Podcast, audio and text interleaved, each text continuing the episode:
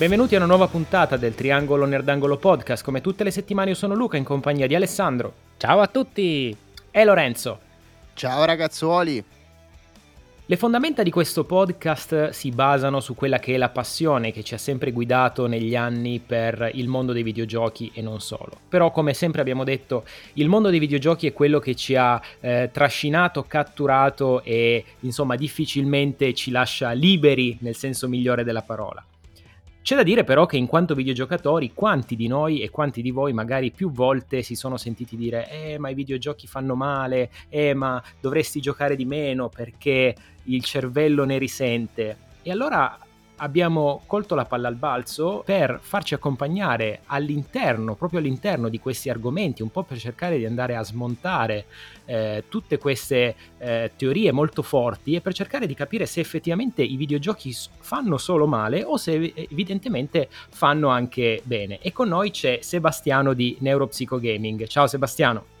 Ciao ragazzi, che bello essere qui con voi, eh, grazie per l'invito e anche per aver dato spazio diciamo, a questo tema degli aspetti positivi del videogioco che molto spesso è un po' dimenticato. Beh, ovviamente il piacere è tutto nostro e siamo felicissimi di averti qui. Sebastiano, per chi non lo sapesse, eh, conduce un podcast, quindi è un nostro cugino in questo senso, eh, che parla proprio dell'effetto dei videogame a livello eh, neurologico e psicologico. Sebastiano, la domanda principale che voglio farti è come è nato il progetto del, del podcast? Esatto, partiamo dalle basi. Sì, da dicembre dell'anno scorso ho aperto questo podcast che va in onda il sabato, si chiama Neuropsicogaming e diciamo l'intento era proprio quello di eh, andare un po' a chiarire la questione degli effetti dei videogiochi a livello psicologico e cerebrale perché da quello che eh, ho avuto modo di notare eh, c'è molta disinformazione eh, molte cose non si conoscono e quindi eh, ho pensato proprio di portare avanti questo progetto che eh, ha una forte base scientifica, io mi occupo proprio di questo eh, e quindi eh, diciamo ho cercato di eh, riportare, raccontare delle, delle ricerche che sono fatte in questo campo parlando sia degli effetti negativi potenziali ma anche di effetti positivi che sono tanti infatti ne parleremo insieme stasera. Quindi il podcast nasce sia per fare divulgazione, sia un po' per fare debunking anche su quelle che sono le, diciamo, le news che poi entrano nella testa delle persone e che invece tutto sommato non hanno un fondamento scientifico. Sì, sì, dici benissimo perché eh, purtroppo secondo me il videogioco soffre di uh, grandi stereotipi e è come se eh, si guardasse molto spesso il videogioco con un filtro di negatività, quindi il videogioco viene visto sempre come questa uh, passione che però eh, porta diciamo soprattutto aspetti negativi, magari eh, ti distrae da cose più importanti, eccetera, eccetera. E, e molto spesso, come hai detto bene tu, uh, non c'è una vera base scientifica su molte delle credenze che ci sono e quindi è fatto anche così, anche a finalità educativa. Esatto, è proprio di credenze penso che parliamo, perché alla fine è quello che si instaura nella mente no? di chi cer- legge un certo tipo di, no- di, news, un certo tipo di notizia. Ma eh, in realtà volevo parlare ancora un attimo del progetto, perché ho visto che siete ben in quattro a gestirlo. Sì, sì, siamo, siamo in quattro, eh, un, siamo un team veramente molto diversificato perché eh, io magari mi occupo più dell'aspetto oh, scientifico perché sono laureato in psicologia e specializzato in neuroscienze e quindi diciamo che analizzo un po' più l'aspetto diciamo, del, degli studi, degli esperimenti e quindi vado un po' a creare i contenuti in questo senso. Eh, però per esempio con noi c'è eh, Leonardo che è un audio designer e quindi ci aiuta molto col podcast, eh, c'è Francesco che è un graphic designer e quindi ci aiuta molto con i post e invece c'è Antonella, questa è una cosa molto interessante, che eh, è laureata in letteratura e, e, lei è molto appassionata diciamo dei eh, social network quindi eh, vuole anche lei fare questo debunking come l'hai chiamato tu prima però sui social network perché anche lì magari si vedono molto in maniera negativa. Ovviamente ci sono dei problemi però sono anche una risorsa per le persone. E quindi a te rimane da ricoprire tuo malgrado il ruolo del gamer anche voglio dire. Oltre al, ro- al ruolo di psicologo tocca a te insomma portare avanti la bandiera del gaming sì, sì, ma lo faccio con piacere. Poi di noi anche Francesco è molto appassionato, però eh, il podcast è stato fatto anche con l'idea di un po' eh, sdoganare quelli che sono i contenuti dei videogiochi che potrebbero arrivare a tante persone, anche a non videogiocatori che magari hanno, come diciamo prima, dei pregiudizi su questo medium, ma invece ci sono dei titoli che secondo me potrebbero piacere a tante categorie di persone. Esatto, io cercherei di entrare subito nel vivo dell'argomento perché secondo me è estremamente interessante, no? E forse la cosa dal quale partire è quali sono gli aspetti benefici, tra virgolette, del giocare ai videogiochi, no? Del, del gaming in generale. Quali possono essere i risvolti positivi sul nostro cervello, ma non solo. Eh, che hanno i videogiochi e che ha il gaming in generale? Allora, hai citato proprio la parola cervello. Effettivamente io ho, analizzo molto la questione da, per la mia preparazione in neuroscienze proprio sul cervello. Eh, io dico sempre che il videogioco è una stimolazione perfetta per il cervello. Perché? Perché effettivamente va a stimolare eh, ognuna delle funzioni mentali eh, a 360 gradi, perché se, se, ci pensate anche voi, il videogioco va a in qualche modo attivarci eh, a livello percettivo, e poi diciamo c'è anche la componente dell'attenzione perché ci dobbiamo concentrare, c'è eh, l'aspetto motorio perché effettivamente quello che facciamo è apprendere una sequenza di eh, azioni eh, con un determinato timing, quindi eh, poi c'è ci sono tanti altri aspetti, per esempio quelli legati alla memoria, al ragionamento, quindi sono tutto il nostro funzionamento cerebrale è in qualche modo coinvolto. E la cosa importante è che questo avviene però nel contesto di un'attività che è molto divertente, noi siamo estremamente coinvolti e questo non è secondario perché questo non fa altro che enfatizzare ancora di più l'attivazione che avviene a livello cerebrale. Ma io ho trovato molto interessante, eh, tra le varie puntate che hai pubblicato tu nel podcast, quella relativa al, um, all'effetto, allo studio che è stato fatto su quello che è stato l'effetto di esposizione, se così possiamo dire, eh, dei soggetti di test nei confronti del gioco Counter-Strike. Eh, io ho trovato molto curiosa questa cosa e sicuramente eh, c'è da dire che tu hai strutturato il tuo podcast, diciamo, in, in una maniera eh, molto chiara, nella quale poi si va a spacchettare un po' questa, questo discorso di incipit che abbiamo fatto. Ed è una roba che effettivamente anch'io mi sono sempre chiesto, no? Vabbè, ovviamente quando ho iniziato a prendere un po' più coscienza, fino a qualche anno prima giocavo e basta, eh, però eh, la, la, la curiosità di sapere se effettivamente c'è un gioco, un genere di giochi che va eh, a stimolare determinate aree e se ci sono eh, altri giochi che ne vanno a stimolare altre. Nel senso, quando magari noi giochiamo a un gestionale, no? eh, piuttosto che l'FPS, eh, ci sono richieste, secondo me, performance diverse a livello, a livello cognitivo, a livello motorio anche. E effettivamente l'effetto prolungato questa, dell'esposizione su queste tipologie di giochi ha effettivamente delle eh, ripercussioni in un certo senso positive in aree ben definite di quello che è diciamo la, la, l'aspetto del cervello o effettivamente fa tutto parte di un pacchetto unico e poi è solo una discriminante gestita localmente a livello di corpo umano? Beh, pensa solo che quando vai a dormire dopo aver giocato un FPS ci vuole almeno un'ora prima di addormentarti. Allora, eh, innanzitutto una cosa che mi piace specificare è che eh, nel cervello le, le, funzioni sono molto spesso localizzate, cioè ogni parte del cervello si occupa di una determinata funzione. Poi c'è da dire che ovviamente tutte le aree interagiscono tra di loro, eh, però è possibile proprio identificare delle aree magari più coinvolte nella percezione piuttosto che nella memoria, piuttosto che nel ragionamento. E questo significa che, eh, come accennavi tu infatti prima, eh, ogni videogioco stimola in maniera diversa le nostre funzioni mentali e quindi anche il nostro cervello. Quindi, per esempio, tu hai citato un gestionale, magari un gestionale va a eh, attivare le nostre capacità appunto di controllare eh, più dati, più variabili insieme, oppure programmare la, la progettazione. Eh, gli FPS invece sono più um, giochi che vanno a stimolare le nostre capacità, eh, diciamo, visospaziali e la nostra attenzione. E quindi eh, quello che io consiglio sempre eh, per diciamo, eh, aumentare proprio l'effetto che può avere positivo il videogioco, bisogna sempre differenziare i generi. è una cosa che secondo me non tutti i videogiocatori fanno, però effettivamente sarebbe eh, la cosa migliore. Quindi la, la, la, domanda che, la, domanda che, mi viene da fare è, ma qual è il limite, se esiste il limite, e magari estendo la domanda a tutti i partecipanti a questa conversazione, eh, oltre il quale non bisognerebbe andare, cioè nel senso, perché le, la, la, percezione che ho è quella che, di capire che comunque poi tutto sommato, quando poi uno va a scavare nell'argomento, e alla fine i videogiochi non fanno così tanto male. E quindi la, la, la, risposta sarebbe, secondo me, eh, bisogna usarli con moderazione. Bisogna capire qual è questa moderazione, dov'è la moderazione.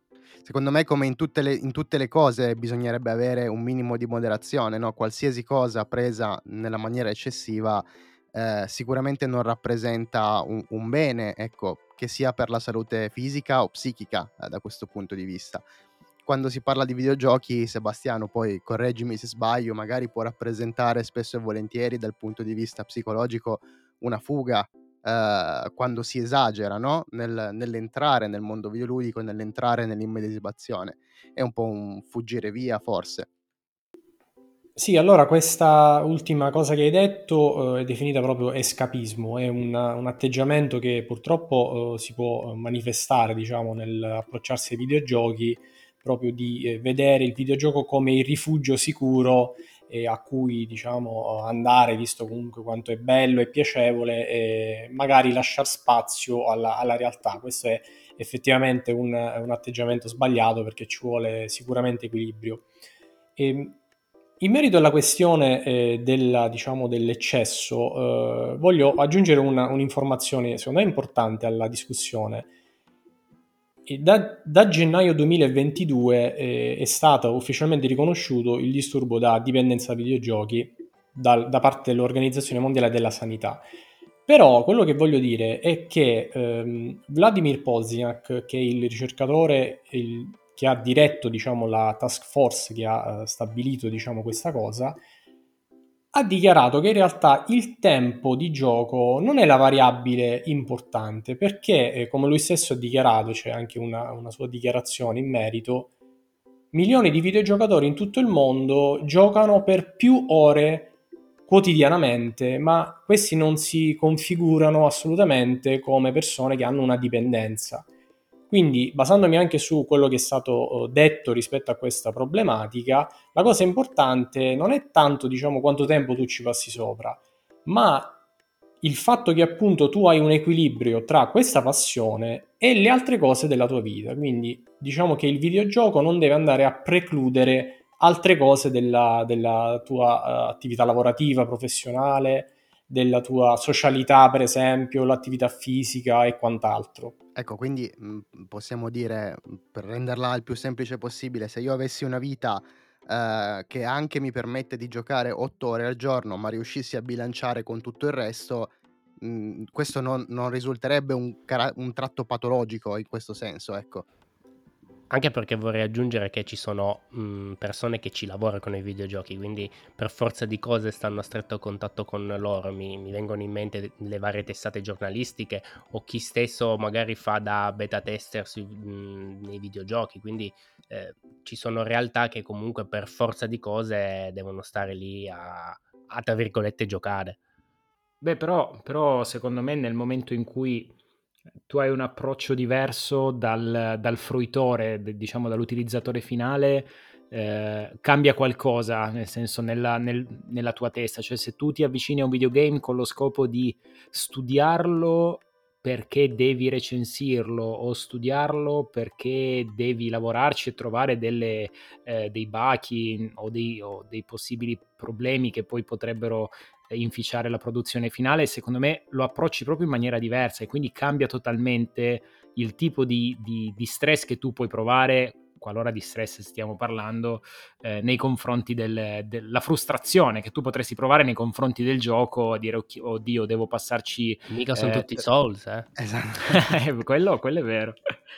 Se posso aggiungere al discorso, io credo che ci siano anche una serie di aspetti, eh, tornando un po' a il videogioco che può influenzare, diciamo, la tua vita personale, ci siano anche una serie di aspetti un po' connaturati a quello che è il media, in questo caso il videogioco, che tendono a portarti a uno sbilanciamento. Banalmente, mi viene in mente che buona parte dei videogiocatori che conosco io personalmente sono persone che giocano di notte. E già in quel caso, no? Avere uno schermo, come diceva Ale anche giustamente prima, avere uno schermo eh, per due, tre ore consecutive prima di andare a dormire davanti agli occhi può seriamente no, andarti a rovinare il sonno perché poi devi, devi riuscire a ristabilire il giusto ritmo con, uh, con, il buio, oscurità, luce e quant'altro. O l'alimentazione, un'altra cosa che mi viene in mente che molto spesso dai videogiocatori ecco, è trascurata, diciamo così. Sì, hai tirato in ballo infatti degli esempi nei quali magari eh, il videogioco può andare a uh, inficiare parti della nostra vita, parti diciamo come l'alimentazione, eh, la qualità del sonno, eh, quindi e questo è l'elemento essenziale effettivamente. Eh, in realtà eh, solo diciamo, nei videogiocatori eh, minori di età eh, sono indicate proprio delle, dei, delle ore quotidiane diciamo, per cui eh, bisogna, eh, si possono dedicare. In realtà per gli adulti diciamo, questi limiti non ci sono. bisogna ovviamente che la, l'interazione avvenga in funzione diciamo, della salute eh, io quello che consiglio, eh, se magari sono sessioni prolungate, è sempre quello di fare una pausa, perché eh, proprio il nostro funzionamento biologico richiede che eh, un'attività che è anche richiede uno sforzo cognitivo, eh, si facciano diciamo, delle pause per riposare. Però in realtà se eh, noi la viviamo bene, se riusciamo a conciliare gli altri aspetti della nostra vita, siamo equilibrati, anche giocare qualche ora in più al giorno non è diciamo così problematico. Poi eh, c'è da considerare, per esempio, che ci possono essere degli eventi. Eh, ci sono, non so, eh, se voi avete fatto magari so, delle partite insieme, quindi magari quando si è insieme con amici si tende a giocare di più. Ehm, il tutto, insomma, deve essere sempre condito da eh, equilibrio. Equilibrio è la parola che proprio sintetizza, diciamo, l'indicazione più importante. Il famoso dai facciamo l'ultima. Sì, l'ultima esatto, partita, sì. l'ultima delle ultime, sì, sì, sì. L'ultima delle tre di notte, sì, esatto. ecco, però invece eh, volevo chiedere, ma eh, proprio facendo il salto dall'altra parte, nel momento in cui finora stiamo parlando di quelli che potrebbero essere gli effetti eh, non negativi del, diciamo, del videogiocare. Io so che Sebastiano durante le tue diciamo, puntate ti sei anche occupato di quelli che sono proprio gli effetti eh, positivi del videogame eh, per insomma, il, il trattamento dei, eh, dei, dei disturbi mentali che mi sembra, voglio dire, un argomento assolutamente delicato e comunque eh, importante, proprio perché dà un po' la svolta a, a, quello che è stato un po' l'incipit con cui abbiamo aperto questa puntata, cioè il fatto che veramente, adesso mh, penso che sia una cosa condivisa, chiedo anche a voi di, di intervenire, eh, quante volte da piccoli ci siamo sentiti insomma un po' eh, dire ma no, i videogiochi eh, sono, sono, cose che fanno male, non servono a niente, insomma, e, e questo invece cambia un po' le carte in tavola.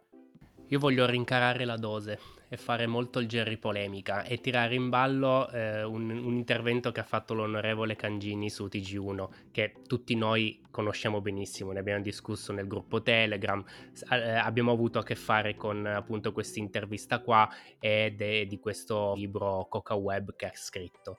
Ecco, volevo leggervi questo estratto che dice tutte le malattie mentali, disagi, disturbi alimentari, autolesionismo o eh, l'aggressione sono in crescita vertiginosa da quando le console dei videogiochi sono entrate nelle stanze dei nostri figli. Eh, io credo che questa sia un'affermazione non grave da dare in un, eh, in un palco come quello della RAI, ma gravissime. Cioè, in base a cosa una persona può dire questo? Guarda, prendo la palla al balzo subito perché eh, anch'io purtroppo ho sentito queste dichiarazioni e eh, diciamo mi sorprende proprio questo passaggio che hai voluto evidenziare tu. Allora, rispetto alla questione eh, c'è da dire che ehm, in questa dichiarazione, se osservate bene, non viene fatto un nesso di causalità.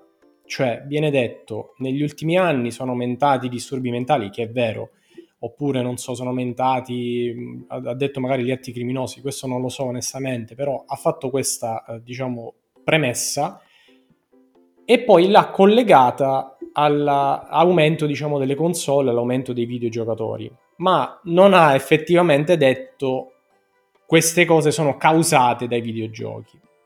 E aggiungo che questa cosa appunto a livello scientifico non è stata ancora dimostrata.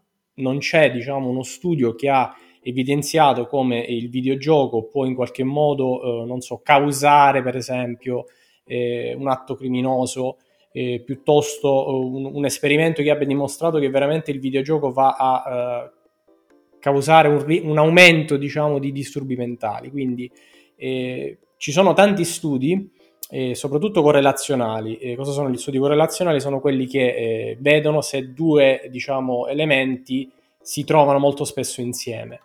E eh, proprio molti di questi studi hanno dimostrato l'esatto contrario, cioè che in realtà il videogioco, ovviamente se utilizzato in maniera moderata, va a diminuire il rischio di sviluppare patologie mentali o se sono presenti, ne possiamo parlare magari di qualche studio, va proprio a aiutare queste persone, a dare un supporto, a migliorare i sintomi di queste patologie mentali. Quindi si potrebbe affermare effettivamente che è l'esatto contrario di quanto è stato affermato. Ma indubbiamente è, una, è un argomento, come diciamo, molto spinoso, nel senso che poi mh, è quello che abbiamo anche un po' vissuto tutti noi, no? quando magari abbiamo avuto a che fare con i primi Grand Theft Auto, piuttosto che eh, quando uscì Carmageddon addirittura, quando uscì il primo Mortal Kombat, sono tutti giochi che eh, in un modo o nell'altro hanno dovuto eh, faticare per scrollarsi di dosso un po' un'etichetta che gli fu affibbiata come eh, giochi che potevano insomma influenzare negativamente la mente del, del fruitore. Poi è ovvio che in questo caso ci vengono in soccorso anche le classificazioni PEGI che insomma vanno un po' a, a indicare quelli che sono giochi che possono essere messi nelle mani magari dei più giovani eh, senza eh, rischiare, se così si può dire, di eh, insomma come dire, disturbare con la sfera emotiva del, del, del fruitore e, e, quindi secondo me quella è, è un grande strumento che, eh, che ancora oggi funziona. Però appunto per fare un passo indietro mi interessava capire questo, questo aspetto che mh, appunto anche, anche, tu Sebastiano hai trattato nelle tue puntate, che era quello proprio degli effetti positivi a questo punto per i giochi che eh, vengono utilizzati con lo scopo di andare a eh, curare o comunque aiutare a curare determinate condizioni, determinati stati che possono essere appunto eh, curare eh, l'ansia, lo stress, mh, insomma giochi come eh, avevi citato giochi come Candy Crush, Clash of, Can- eh, Clash of Clans, tutti questi giochi mobile che eh, vengono, insomma, riconducono un po' alla, all'aiuto a, a, curare un po' di stress e un po' di, un po' di ansia. Sì, ce ne sono tantissimi di questi studi eh, che, eh, se vogliamo, emergono da un'osservazione che qualunque videogiocatore può fare sulla propria pelle, perché noi appassionati sappiamo quanto un videogioco ci può far stare bene eh, magari se siamo preoccupati, abbiamo un po' d'ansia, abbiamo un periodo stressante, effettivamente il videogioco ci aiuta. Da questa semplice osservazione sono nate poi dei filoni di ricerca che hanno cercato di testare proprio questa possibilità e eh, tanti tanti ricercatori in tutto il mondo stanno evidenziando come effettivamente il videogioco può essere qualcosa che può aiutare queste persone. E chi soffre di una patologia, per esempio come eh, la depressione, si è visto in qualche modo può essere aiutato. E addirittura c'è un team in America, eh, il ricercatore eh, si chiama Russoniello, che eh, ha proprio testato questa possibilità facendo dei trial. I trial sono diciamo dei, delle tecniche con cui vengono validate proprio delle eh, terapie. In quel caso lui eh, somministrava proprio il videogioco, sessioni di videogioco e lui ha dimostrato che effettivamente eh, aiutavano molto queste persone e riducevano i sintomi depressivi. E faccio però ovviamente un uh, piccolo chiarimento, uh, non si può parlare di guarigione, ecco, cioè il videogioco non può andare a eh, eliminare magari un problema con una patologia, ma sicuramente dà un sostegno e eh, a mio parere potrebbe essere eh, pensato di eh, inserirlo proprio magari nell'insieme delle cose che aiutano una persona che appunto ha uno stato di sofferenza. Ah sì, assolutamente. Io credo che torniamo un po' al, al punto iniziale del discorso, no? Il videogioco è una gigantesca stimolazione per il cervello E eh, se, in- se pensate a quando diventi bravo a un qualsiasi tipo di videogioco, eh, che possa essere un- da un FPS a uno strategico, a un gioco di carte, qualsiasi, eh, voi diventate veramente qualcosa di incredibile a livello di ragionamento, a livello di esecuzione motoria, di, su qualsiasi, qualsiasi aspetto siete mh, sovraperformanti rispetto alla media, no? Quindi mi immagino utilizzare questo come ri- elemento riabilitativo no? per persone che magari hanno dei disturbi o anche bambini. Si parlava prima di bambini, eh, ho letto di molti studi, per esempio, che ehm, hanno cercato di valutare l'efficacia dell'utilizzo dei videogiochi sui bambini affetti da ADHD, quindi da disturbo attentivo.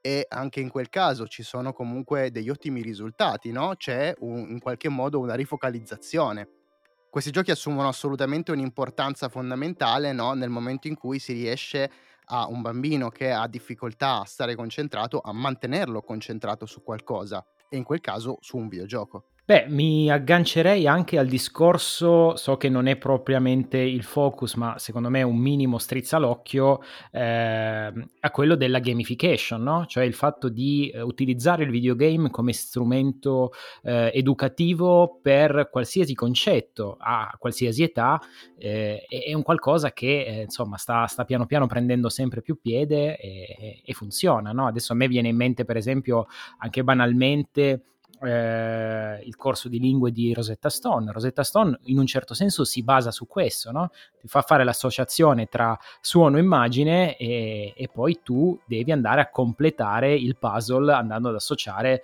suono e immagine. Questo lo fa per insegnarti una lingua, ma lo puoi fruire, ne puoi fruire a qualsiasi età. Però è una forma di eh, rendere un, una, un percorso di apprendimento invece che standard, renderlo un qualcosa di eh, giocoso, tra virgolette.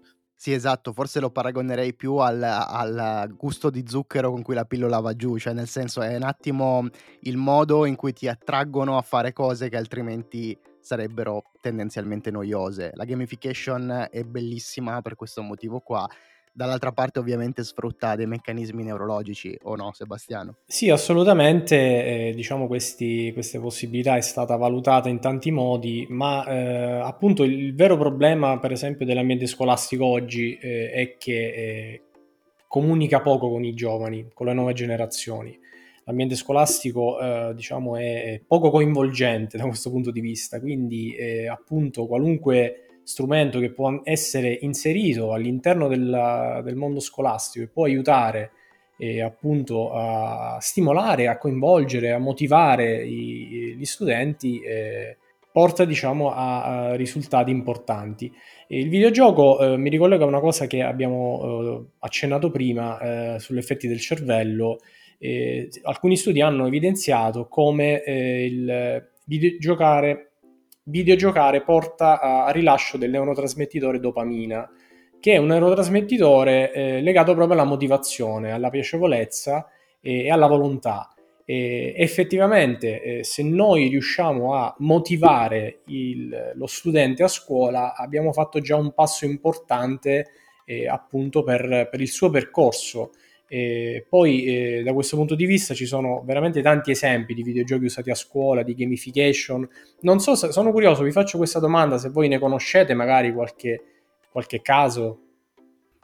Ma allora, utilizzati eh, diciamo per questo scopo in particolare ne conosco pochi, per esempio uno è Rayman Raving Rabbits, che so che è stato usato per diversi studi, che era il, il gioco di, de, dei Rabbits di Rayman in versione FPS Um, un altro che mi viene in mente, che però non so se effettivamente sia stato utilizzato a scopo, come dire, educativo, eh, che però trovo sia stata un'iniziativa molto carina, è quella di Ubisoft con Assassin's Creed, dove c'è la modalità museo, quindi la possibilità di andare a esplorare, eh, diciamo in modalità didattica, ecco, tutte quelle che sono le zone del gioco. Quello è molto interessante, anche se ovviamente ha una, una componente di attività, interattività minore, ecco. Tra l'altro Lorenzo ha eh, evidenziato diciamo, un esempio molto particolare perché in quel caso è un videogioco commerciale come Assassin's Creed che viene però utilizzato a, a fini educativi. E non è l'unico caso, per esempio eh, in America c'è in un'università eh, un, un, professore di storia che utilizza Red Dead Redemption 2 il suo corso si chiama addirittura Red Dead America e lui proprio utilizza diciamo, il videogioco come eh, uno uh, strumento per uh, riflettere sulla, sulla, storia americana e quindi è veramente fantastico che si utilizzi il videogioco in questo modo. Molto più interessante invece è diciamo, pensare ai videogiochi che vengono a essere costruiti proprio a finalità educative. Questi sono gli educational games eh, che appunto hanno eh, come scopo quello di eh, sostenere l'apprendimento, ci sono quelli per esempio che vengono fatti anche per i più piccoli per la matematica, oppure ci sono eh, quelli che vengono affiancati diciamo alle normali lezioni. Per esempio qui in Italia eh, c'è un professore di fisica che si chiama Enea Montoli che eh, insieme agli studenti va a sviluppare dei giochi rispetto alle materie che gli studenti fanno. Per esempio, ne ha, fatta, uh, ne ha fatto uno sulla Divina Commedia, eh, oppure ne ha fatto un altro su, uh, ad esempio, le teorie matematiche e fisiche, però in realtà è un gioco fantasy, appunto. In quel caso si stimola, diciamo, il, il, il giocatore a proseguire perché magari arriva il momento in cui ti viene fatta una domanda e tu per rispondere devi conoscere magari la, la soluzione, non so, un'equazione. E, e quindi è quello un, un bel esempio di come diciamo da lì ci può essere uno spunto per appunto poi andare a rivedere qualcosa sui libri. Ecco, adesso che stavi parlando, Sebastiano, mi sono venuti in mente altri due esempi, eh, secondo me abbastanza calzanti. Uno è Minecraft versione educational, che forse da questo punto di vista è stato anche molto pionieristico, eh, diciamo così e, e, l'altro è sicuramente un gioco che faceva della, della, stimolazione mentale il suo fulcro, che è Brain Training per 3DS del dottor Kawashima. Cavolo, vero, porca miseria. Ma no, veramente, più di quello non c'è.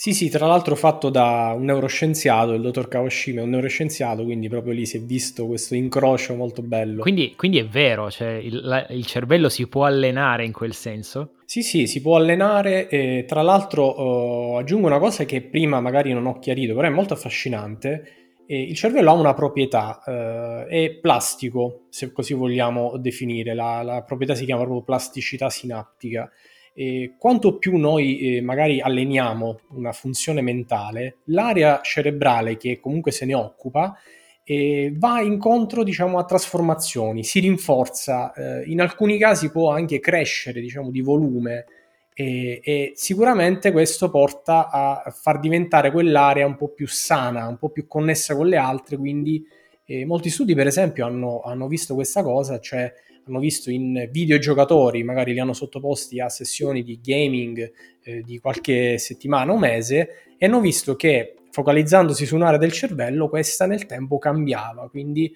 è bello anche pensare che il videogioco non solo allena le funzioni mentali, ma cambia proprio, plasma, diciamo, eh, la struttura del cervello. Beh, la prima cosa che mi viene in mente è la capacità appunto dei, dei, appunto dei pro gamer, di chi di fa questo di, di lavoro, che, che, riesce a sviluppare la parte del, del cervello, se così si può chiamare, cioè poi magari sto dicendo una cavolata, comunque quella dei riflessi, il meccanismo che lavora tra occhio e cervello, quindi questa capacità che hanno che raggiunge quasi quella dei, dei piloti dei jet, che, che, si allenano veramente anni per, per raggiungere questi standard. Parli della coordinazione, della coordinazione tra mano e occhio.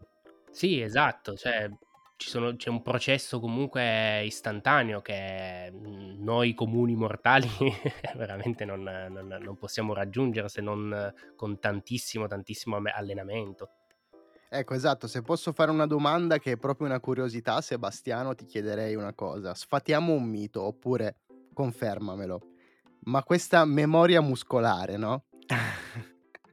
Questo quasi... Ehm come posso dire, movimento sotto coscienza quasi impercettibile che il pro gamer fa, esiste davvero? È qualcosa che nelle neuroscienze ha un riscontro effettivo? Non so se mi sono spiegato, è un po' l'ultra istinto di Goku, non so come dire. allora, lì è un po' difficile rispondere perché eh, bisognerebbe andare a vedere se l'hanno studiata questa cosa. Sicuramente noi eh, abbiamo, diciamo, diverse caratteristiche, quindi e tutti noi hanno diciamo ottime capacità di apprendimento quindi possiamo migliorare. I videogiochi sono un esempio in cui noi miglioriamo effettivamente in, una, in un'attività perché diventiamo più bravi riusciamo a superare i livelli eccetera eccetera. E a mio parere eh, i pro gamer sono l'esempio proprio di eh, persone che hanno proprio queste caratteristiche, cioè che riescono proprio a performare tantissimo e, e quindi indubbiamente avranno proprio delle capacità anche cerebrali eh, idonee diciamo alla prestazione, quindi eh, quelle aree che magari si occupano di eh, coordinare, come avete detto bene voi, eh, la, uh, l'atto motorio rispetto alla percezione, eh, sicuramente hanno diciamo, un vantaggio da questo punto di vista. Mi verrebbe da fare una domanda. Questo vantaggio eh, che un giocatore matura diciamo, nei confronti della, dell'opera prima con la quale sta eh, interagendo, quindi prendiamo ad esempio un, un FPS perché insomma sono eh, diciamo la, la, la, quelli forse un pochino più diffusi in questo senso, ecco, dove in un certo senso eh, c'è richiesta che ci sia una certa che si eserciti una certa energia nei confronti di questo gioco, richiede un certo, una certa soglia di attenzione, coordinamento e tutto il resto. I questi vantaggi che il videogiocatore acquisisce verranno in futuro investiti, diciamo utilizzati solo in questo contesto, cioè solo di nuovo di fronte a un nuovo videogioco o sempre lo stesso, oppure c'è modo per l'utilizzatore di sfruttare questi vantaggi che ha accumulato videogiocando nella vita quotidiana. Non so se sono stato capace di porre la domanda correttamente. Chiarissimo ed è una bella domanda, sono anzi contento di rispondere eh, eh, perché effettivamente eh, hai citato prima uno studio di cui ho parlato nel mio podcast eh, che eh, ha studiato proprio i videogiocatori di FPS eh, che giocavano a Counter-Strike e, e, in questo studio hanno fatto proprio una valutazione per provare a rispondere a questa domanda che hai fatto tu, perché hanno sottoposto i, eh, i videogiocatori dopo diciamo la sessione chiamiamola di training con questo videogioco a dei test che andavano a valutare se appunto gli apprendimenti non rimanessero nel videogioco ma andassero proprio a ehm, migliorare le funzioni cognitive eh, in generale e anche quelle un po' più distanti. Perché questo è importante? Perché effettivamente, e poi eff- hanno confermato questa cosa, che appunto miglioravano anche in cose un po' più distanti, conferma che quell'apprendimento che noi facciamo nei videogiochi ce lo portiamo dietro anche nella vita quotidiana. Quindi sicuramente appunto il miglioramento si mantiene e anche nelle attività che possiamo fare ce lo ritroviamo. Oh, quindi insomma, con questa notizia mi stai sollevando da un'infanzia e un'adolescenza in cui non ero ben sicuro di quello che stava accadendo, dico ma forse sto giocando troppo, I, i, i parenti e gli amici che mi dicevano ma giochi troppo questi videogame, oh, stavo studiando, stavo imparando all'epoca, ok? giochi troppo, diventi miope, eh, Forse lì qualcosa era, Quella era un'altra cosa. Quella era un'altra cosa, non c'entra niente. Però, però stavo studiando, oh, stavo investendo sul mio futuro. Beh, ho visto che state parlando di giovinezza e eh, diciamo gio- giocare in maniera assidua, soprattutto per quanto riguarda i più giovani, io spenderei due parole allora a questo punto sui, sui piccoli. Quindi noi eravamo giovani, giocavamo e nostra madre ci diceva giochi troppo, non va bene, esci fuori, eh, c'è un bel tempo, vai a giocare, ma noi no, volevamo giocare, volevamo star lì all'interno della nostra stanza eh, davanti al nostro televisore a videogiocare. Ecco, un genitore, quindi mi prendo in causa perché io stesso, avendo due figli, eh, è un argomento che mi interessa tantissimo.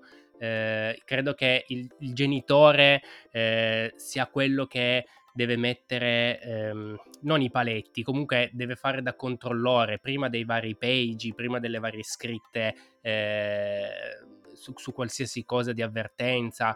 Ecco, il controllo del genitore, quindi informarsi su quello eh, che sta facendo il proprio figlio sia la cosa fondamentale. Eh, non nego che eh, mio figlio lo faccio giocare con la Switch con i giochi più o meno adatti a lui, che possono essere Kirby, Super Mario, ecco, niente di così eccessivamente... Wolfenstein. Carmageddon. no, vabbè, comunque giochi ovviamente per la sua età e devo dire che ho avuto un riscontro molto piacevole da parte sua perché eh, gli piace, invogliato, eh, devo dire che anche molto bravo, sono veramente sorpreso da questo punto di vista perché per avere 4 anni mi ha, mi ha veramente sorpreso. E, e quindi mh, mhmm, vorrei sapere un po', eh, secondo te eh, sto facendo male a dare un, un, questo tipo di gioco a un bambino di 4 anni, eh, ovviamente nel tempo limitato che per me sta, sta su un paio d'ore, ecco quello che è, oppure eh, c'è proprio un limite d'età in cui eh, proprio i bambini non dovrebbero avere in mano questo tipo di, eh, di oggetti. Allora, eh, stai facendo benissimo. Eh, per i motivi che abbiamo detto prima, perché appunto il videogioco, oltre ad essere una passione, ha anche questa capacità proprio di migliorarci anche a livello cognitivo. Per i bambini è importante effettivamente perché le funzioni cognitive si sviluppano molto nelle, nei primi anni di vita e quindi sicuramente questo è un aiuto. Eh, ti dico che, che, fai bene perché hai detto due cose importanti su cui mi voglio concentrare. Il primo sono, è l'analisi dei contenuti, che è una cosa che magari eh, non tutti i genitori sanno, conoscono. Eh, abbiamo citato prima il PEGI, effettivamente quello è un elemento critico perché eh, non è tanto problematico che il bambino giochi, ma che giochi liberamente e quindi possa accedere liberamente a vari contenuti che magari non sono per lui, quindi su questo dobbiamo essere molto attenti. E rispetto poi a un'altra cosa che hai detto tu, è molto importante il tempo, perché effettivamente, eh, questa è una cosa che ho detto prima, ma la ripeto, e per i più piccoli ci sono effettivamente dei limiti, dei limiti orari, quindi eh, Diciamo che l'indicazione è appunto di tenersi tra uno o due ore, soprattutto se sono bambini tra i 4 e i 6 anni. E se sono ancora più piccoli, diciamo, eh, è consigliabile magari mantenersi su un'ora al di sotto. E poi io in realtà non sono molto, diciamo, a favore di queste limitazioni orarie perché poi cosa succede? Che se è una giornata particolare, se non so, ci sono dei compagni, se è un compleanno, giusta, anche giustamente, perché bisogna anche comprendere sia il genitore che il bambino, eh, si può anche sforare. Diciamo, l'importante è eh, limitare, ovviamente, non eccedere, quello che dicevamo prima, soprattutto per i più piccoli, eh, però appunto diciamo eh, queste, queste ore che vengono indicate sono delle indicazioni però ho visto infatti che tu Ale eh, li hai rispettati perché infatti hai, hai citato proprio quelle, quelle, due ore. Poi questo viene fatto per prima dei sei anni. Da sei anni in poi ovviamente poi la, l'orario diciamo viene a essere incrementato e poi eh, lì diciamo che l'indicazione somiglia molto a quella dell'adulto, cioè appunto dobbiamo stare attenti che il, eh, diciamo, la passione non vada a um, creare delle problematiche sulle altre cose, sugli altri elementi della vita. Guarda, hai citato appunto il, il, fattore tempo che un po' mi preoccupa quando appunto mio figlio gioca più del dovuto, nel senso ho notato che eh, quando prende troppo la mano e gioca per troppe ore, eh, il suo carattere un po' cambia, diventa un po' più aggressivo, un po' più stressato, ecco. Eh, quindi mh, per quello io, vedendo questa, questo piccolo cambiamento che ha caratterialmente, tendo sempre a ridurre eh, uno i giorni di gioco e, e, due le ore di gioco, nel senso non più di due perché vedo proprio che, che cambia eh, proprio nell'approcciarsi anche con me, diventa mm, veramente più aggressivo. Quindi mm, tutto il papà praticamente. Esatto. Guarda, stavo per dire la stessa cosa. La mela non cade mai troppo lontano dall'albero. Eh. Cioè... Ma io, io cosa ho di aggressivo? No, cosa ho io di aggressivo? Io sono aggressivo. pure quando vinci. boh, ho capito. Domani avrò gli assistenti sociali sotto casa. No, no, ma da quello che mi pare di capire, insomma, dalle tue parole, sarai anche un padre attento. E no, rispetto a questa cosa che hai detto, effettivamente è molto importante per il genitore andare a eh, osservare ecco, il comportamento del bambino, le sue risposte nel videogiocare. Perché questo? Perché giustamente il videogioco è un'attività uh, che stimola molto, ecco, eh, già parliamo di bambini piccoli che eh, di per sé sono molto, diciamo, attivi. È eh... eccitato, ecco, la parola, secondo me è la parola giusta quando gioca, è eccitato, cioè è tutto un, um, un'eccitazione. Sì, sì, e va appunto, come dicevo, a, a, prendere già una base di eccitazione, come dici tu, che è già molto alta per i bambini più piccoli. E beh, lì la valutazione è appunto su questo, cioè ehm, perché dicevo prima che a me non piace tanto l'aspetto dell'orario, di dire no, un'ora, un'ora e mezza, perché effettivamente tu devi vedere se la qualità del, dell'attività del videogioco è buona, cioè se appunto lui se lo vive bene, se non è estremamente diciamo agitato e nervoso, soprattutto poi quando magari c'è da interrompere e lì c'è tanto da lavorare, immagino Ale che avrai un grande lavoro da fare. togliergli le cose. E quindi diciamo questa è la, la cosa importante, cioè di, di guardarli, osservarli. Ehm, un'indicazione che viene data, questo l'ho letta nelle linee guida dell'Associazione eh, Internazionale dei Pediatri, viene detto appunto di provare quanto più a, uh, a parte essere presenti, magari giocare insieme, perché poi questo um, aggiunge l'elemento di, di socialità, quindi rafforza anche, non so, il legame. Io per esempio questa è una cosa che eh, faccio con i miei nipoti e quindi eh, l'aggiungo anche tra le, tra le informazioni. Sì, sì, assolutamente. Quando lui gioca è quasi sempre uno in mia presenza e due se possibile giochiamo sempre insieme infatti da questo punto di vista credo che proprio Switch sia la console ideale se si vuole far approcciare il bambino al mondo dei videogiochi perché veramente eh, a parte il parco titolo che ovviamente è più vasto, magari eh, strizza più l'occhio a, a quella fascia di età e, e, poi avere la possibilità appunto dei due joystick che si possono eh, avere in, subito in quel momento senza cavi. Veramente per un genitore, secondo me, andate a comprare la Switch. Ecco, invece una cosa che secondo me si lega bene con questo discorso è capire quali, diciamo, aspetti possono giovare da un punto di vista delle abilità cognitive, cioè eh, esiste un legame tra quello che è eh, il tipo di, di, titolo che andiamo a, a, dare in mano al bambino, che utilizziamo noi in prima persona, e quale aspetto delle nostre capacità cognitive eh, viene migliorato, quindi magari la, la creatività, il, il, problem solving o il multitasking. Ci sono dei, eh, dei legami che sono stati definiti in questo senso allora, io eh, in realtà ripeterei eh, la cosa che ho detto prima sul fatto che è importante differenziare, perché eh, essendo che appunto il videogioco va a stimolare eh, più funzioni differenti a seconda del genere, eh, proprio ehm, andare a proporre al bambino eh, titoli diversi, di generi diversi, è una, una, cosa buona anche perché così lui si affaccia, diciamo, a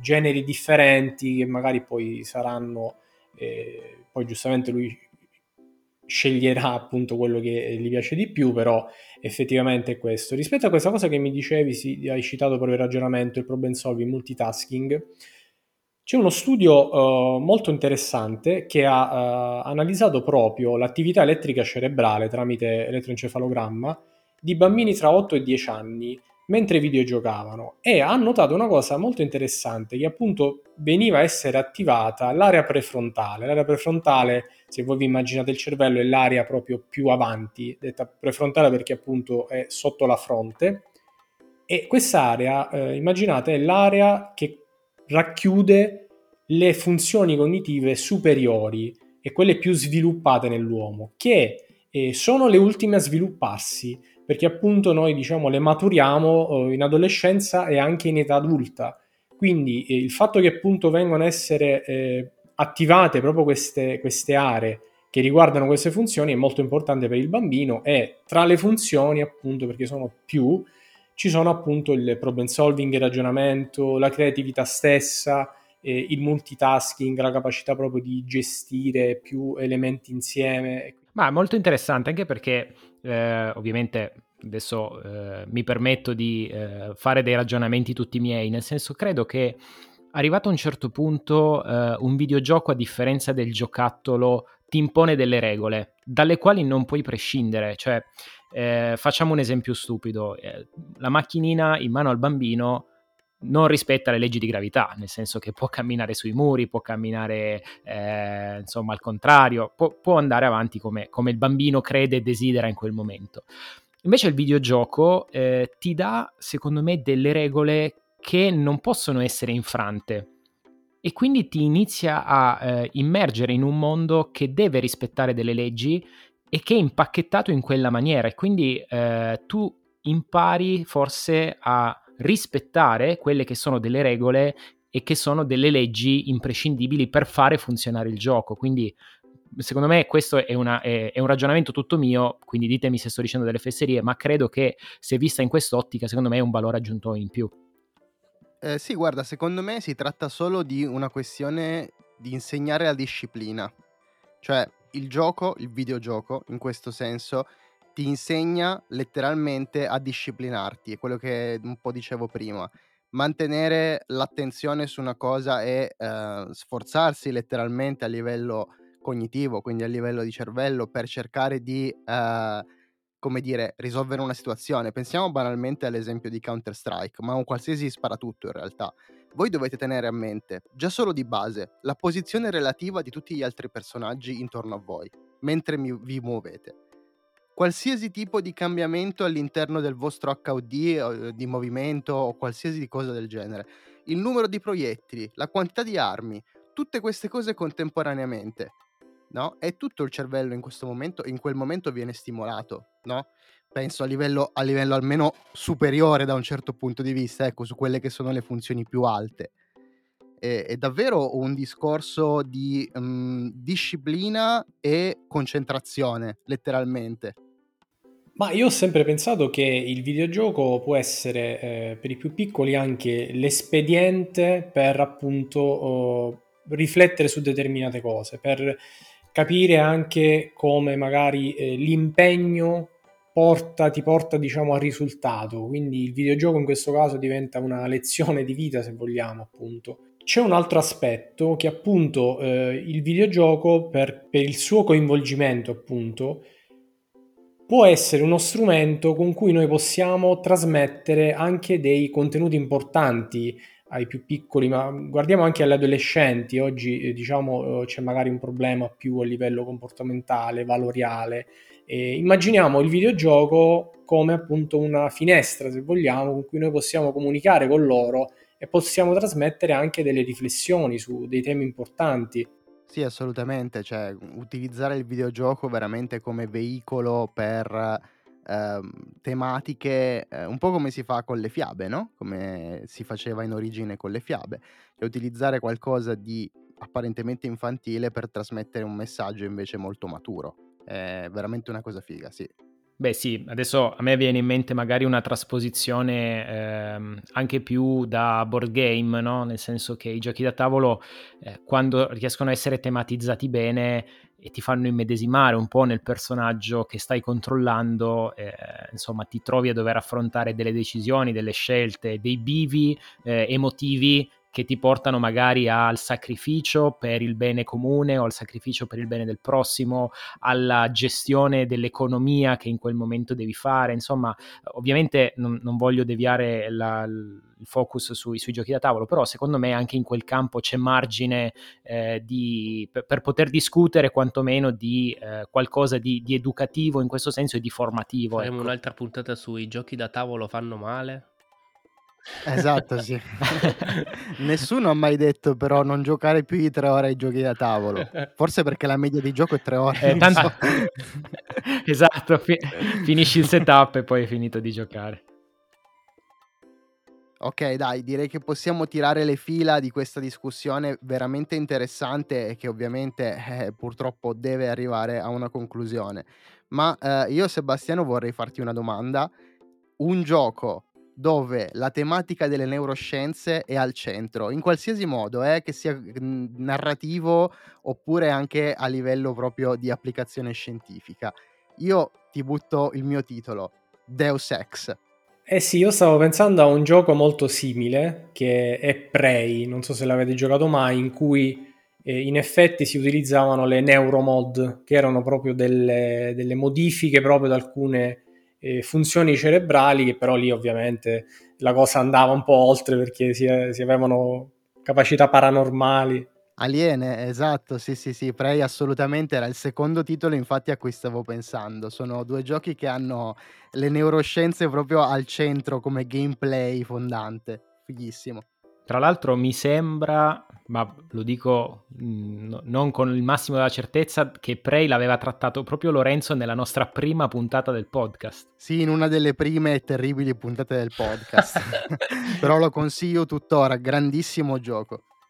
Beh, ma mi viene in mente un altro gioco adesso che state parlando, ma Life is Strange True Colors potrebbe essere uno di questi giochi dove la tematica delle più che delle emozioni magari sì, sì, ti devo dire, io eh, sono molto incuriosito da questo titolo, infatti voglio provarlo prima possibile perché ancora non l'ho giocato, però mi incuriosiva molto questo aspetto perché poi è basato proprio sull'empatia, se non ho capito male, cioè la protagonista in qualche modo sente le emozioni degli altri, cioè può riconoscere sì. le emozioni degli altri. Le vede proprio. Sì, sì, e quello è, è diciamo uno dei casi in cui eh, ce ne sono tantissimi effettivamente, perché se parliamo proprio di contenuti psicologici, allora veramente eh, si possono fare tanti esempi. Poi Life is Strange è una serie che veramente io eh, adoro, eh, soprattutto il primo capitolo che eh, parlando per esempio del discorso che facevamo prima sulle, sui valori che si possono trasmettere nei videogiochi, non so se voi avete provato il primo Life is Strange, però su tematiche di cyberbullismo e altro è, è molto forte effettivamente quella componente. Assolutamente sì, è uno veramente tra i miei top 10 giochi preferiti in assoluto. La, la, la saga, la serie di Life is Strange in generale eh, l'ho, l'ho, adorata, ma, ma, appunto perché comunque eh, a me piace un sacco, per esempio, vedere a ogni fine capitolo quello che effettivamente poi anche gli altri giocatori hanno scelto e, e, metterti proprio in faccia questa realtà dove veramente ogni persona alla fine eh, è, veramente diversa, reagirebbe in, in, maniere più disparate rispetto a quello che sta vivendo e, e questo la trovo veramente una cosa fantastica. Infatti, infatti, ma io in questo clima assolutamente di apprendimento e sforzo cognitivo, infatti voglio lanciare l'ultima esca della puntata che è ovviamente in tema con le neuroscienze. Ovvero andatevi a cercare cosa significa Metal Gear The Phantom Pain, andatevi a vedere cosa vuol dire. Ecco, questo è l'ultimo aggancio che vi do. Ragazzi, io ringrazierei Sebastiano a questo punto. Ma assolutamente, Sebastiano è stato gentilissimo a prestarsi a questa serata insieme in cui abbiamo registrato questa puntata interessantissima, ripeto, io mi sono divertito un sacco e avrei eh, continuato per altre sei ore almeno. E, ma ancora una volta, Sebastiano, grazie, grazie mille e complimenti ancora per i tuoi contenuti. Grazie soprattutto per essere un nostro ascoltatore. Insomma, Sebastiano è uno dei membri eh, del gruppo Telegram, l'angolo del triangolo, che settimanalmente ci segue, eh, ci segue da vicino e quindi ci riempie di orgoglio. Anzi, possiamo dire cogli l'occasione di dire che se avete ulteriori domande venite nel gruppo Telegram a fargliele, quindi è un'occasione in più per conoscerci tutti quanti. Guarda Ale come mette subito avanti le mani, fantastico Ale, stai crescendo Social sempre meglio, manager. esatto.